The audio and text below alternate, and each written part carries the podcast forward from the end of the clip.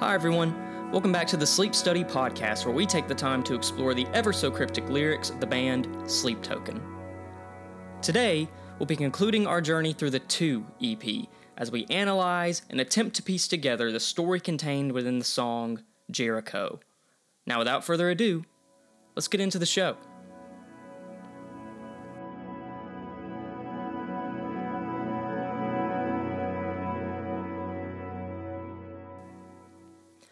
So, I'm not sure about you, but I really do not enjoy conflict at all. I am not the type of person you are ever going to see arguing in a YouTube comment section or debating with strangers on Reddit. I just don't have it in me. I don't find it enjoyable, and I could think of a million better things I would rather be doing with my time.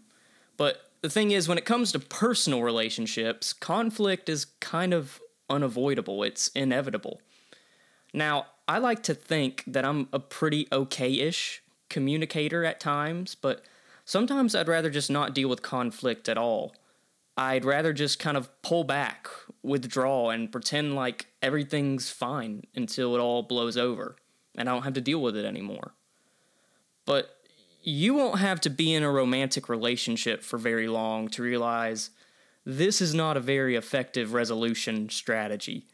Uh, in fact, by trying to ignore the problem, sometimes that just actively makes the problem worse and adds more because you allow all those negative feelings and assumptions to fester inside of you and, and grow because you're not communicating. And something I've come to learn about myself in this regard is that I am not near as good at hiding my emotions as I thought I was. Uh, there's always something, whether that be my facial expression, my subtle choice of wording, or maybe just something in my body language that just gives away that I'm upset about something or that something is wrong. And I'm sure I'm not the only one who's like this or does this, uh, maybe intentionally or unintentionally. I'm sure many of you probably do this as well, and pro- you probably don't enjoy conflict either. Uh, based on some of your interactions that I've had the joy of having over social media with a couple of you, uh, you strike me as fairly peaceful folk, and I think that's a good thing. However, sometimes in an attempt to keep the peace and avoid conflict, we might end up actually putting emotional barriers around ourselves.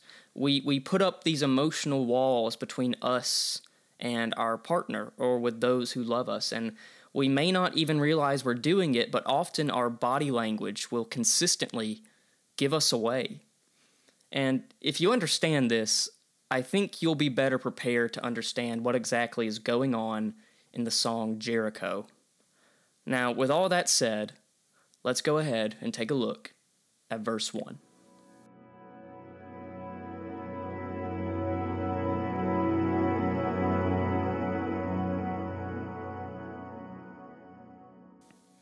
All right, verse 1. Tread, ancient water salt, like I, sink down like precious stones. So, in this opening verse, we begin with, I believe, sleep talking to Vessel. Now, I think it's best to read this song in light of what has just taken place in the previous song, Nazareth. So, if you skip that episode, you might want to go back and listen to it uh, in the song Nazareth, Vessel uh, essentially pours out Sleep's wrath on his former partner. Uh, he murders his former partner, and here in Jericho, he's being rewarded for that devotion. Sleep is inviting Vessel to tread the ancient, salty, water like domain of sleep to once again sink down like precious stones into the, the euphoria of sleep's embrace. And just like sleep treads upon and dwells in these ancient waters of euphoria, it invites Vessel to do likewise as a reward for his devotion. Now, the wording of this verse also seems to kind of be drawing upon imagery from a story recorded in the Gospels in the Bible. And uh, in the, in that in the story, Jesus treads upon the water in the midst of a storm. And then he invites Simon Peter to do likewise. And for just a moment, Simon Peter is able to do it. Even though he's terrified, through keeping his eyes on Jesus, uh, Peter is able to tread upon the water, to walk upon the water for a minute until he takes his eyes off of Jesus and he begins to sink. But in this song, sinking into ancient water isn't a result of a lack of faith, but rather it's actually a reward for it. Uh, Vessel has done what sleep asked him to do and can now sink down into these oceans of bliss, into these oceans of euphoria in the presence of sleep. Now, in Sleep Token's second LP, we get lots of similar imagery uh, associated with water, with water being associated with sleep's presence. And I think there's associations that begin here in Jericho associating sleep with water imagery. I think that begins right here in Jericho.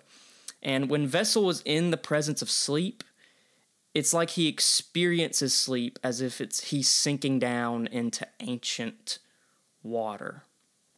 Let's move on to the refrain. Until I wake, I dine on old encounters.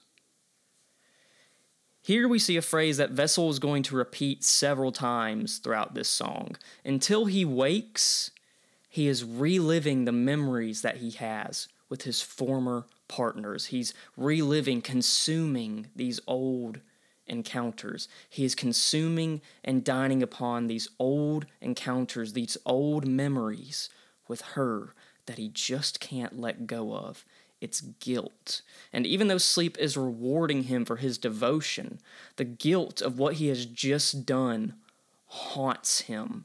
He relives it and consumes these memories of his former partner over and over and over again until he wakes.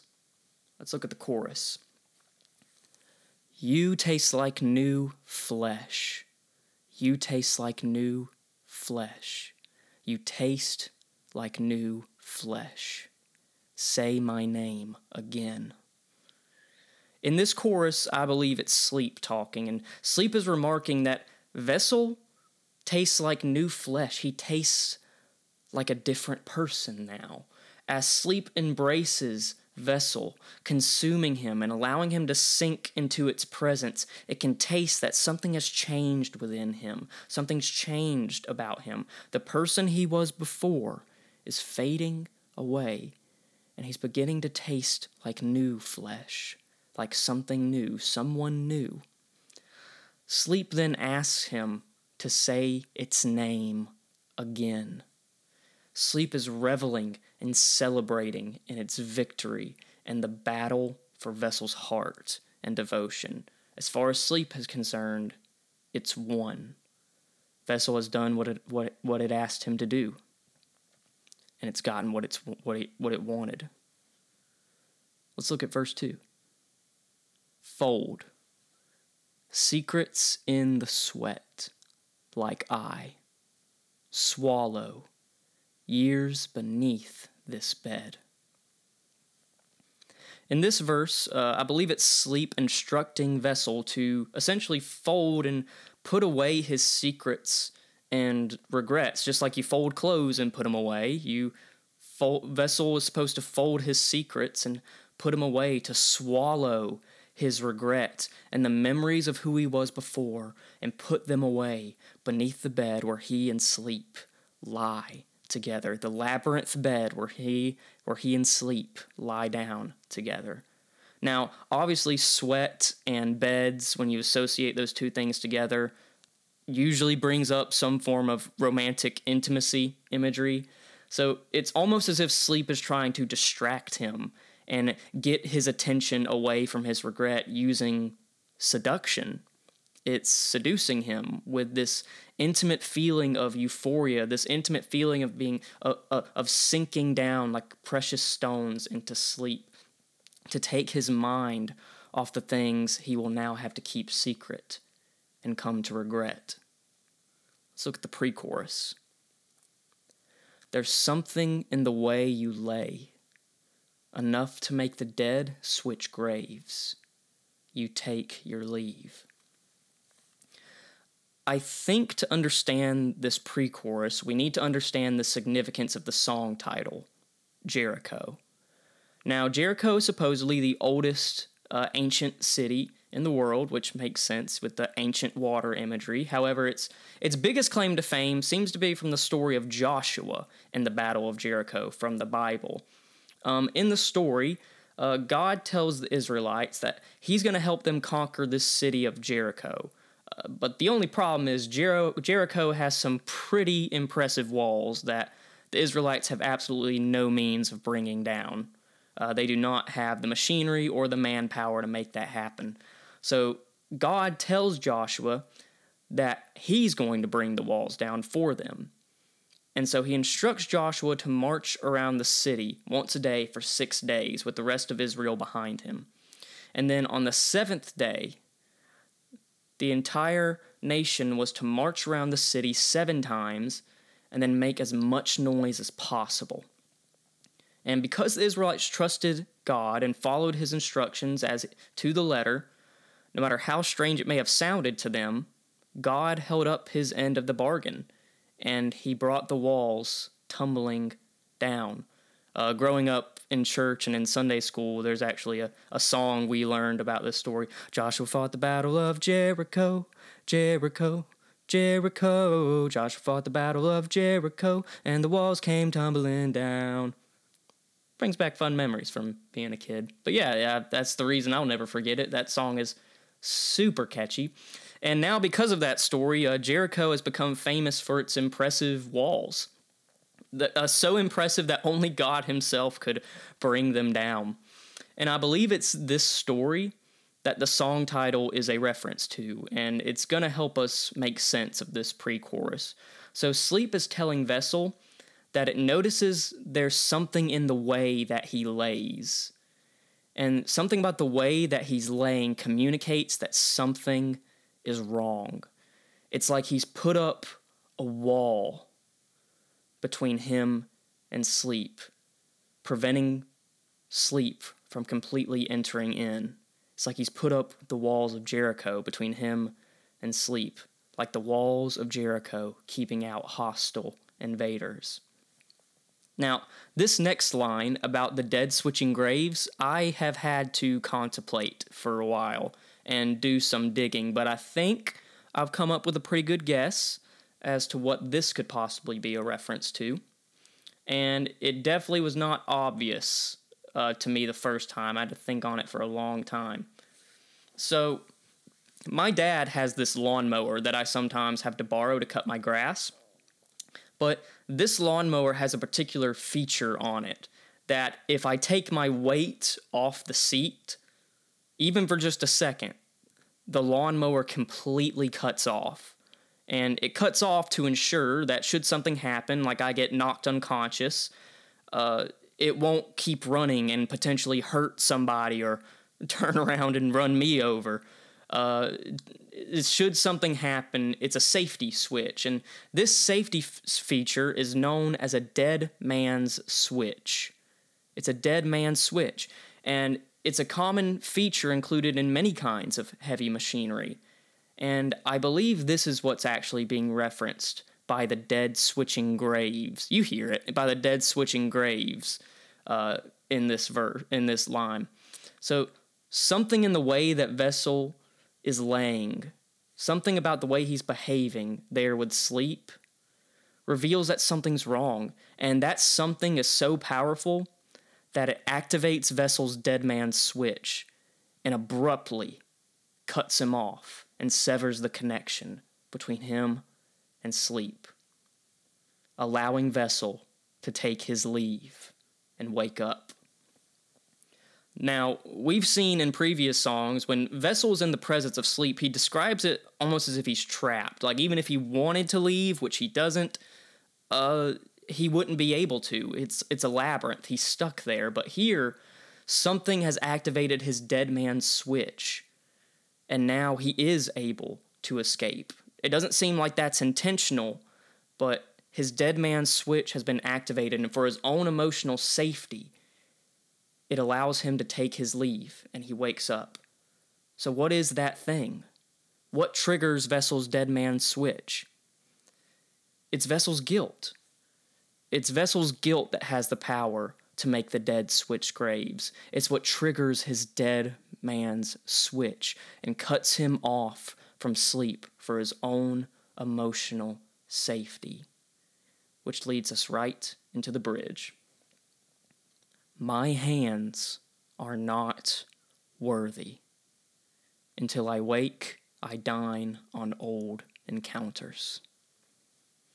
So after Vessel is abruptly cut off from sleep, he wakes, and when he wakes, he mourns the fact that his hands are not worthy to worship sleep.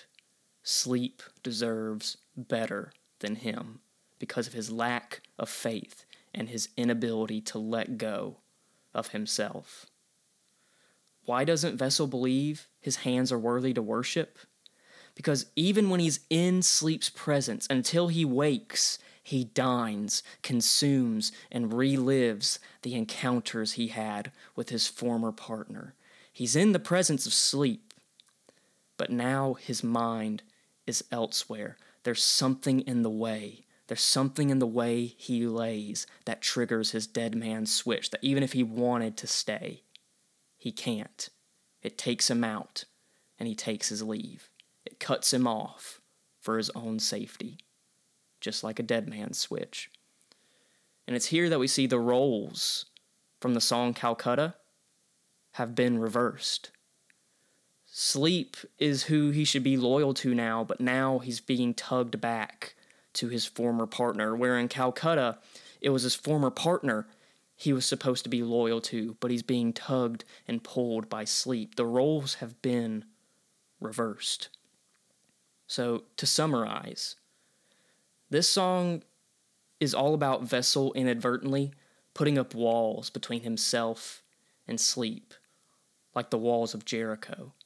Even though he's being rewarded for his devotion, the guilt he feels over the murder of his former partner triggers his dead man's switch and abruptly cuts him off from sleep's presence, forcing Vessel to awake and mourn his own unworthiness to worship. And that concludes our journey through Sleep Token's second EP titled 2. Uh, this EP was my first introduction to Sleep Token back in 2017, and it's so awesome to have the opportunity to share my thoughts on it now with you guys in 2023. I never would have guessed this is what I'd be doing right now, but hey, God works mysterious ways, I guess. But next episode, we will be moving on to the singles of Sleep Token that were released between the two EP and Sleep Token's first full length LP, Sundowning. And we'll, be we'll be beginning with the single titled Jaws. Ooh, and that's a good one. If you've enjoyed this episode, please do me a favor and give it a five star review on Spotify. And make sure to share this podcast with your friends and family. Let's all go on this journey together. The more, the merrier. But uh, until next time, thank you all so much for listening. Uh, you guys are the best. I love you guys. I think the world of y'all. And don't forget, worship.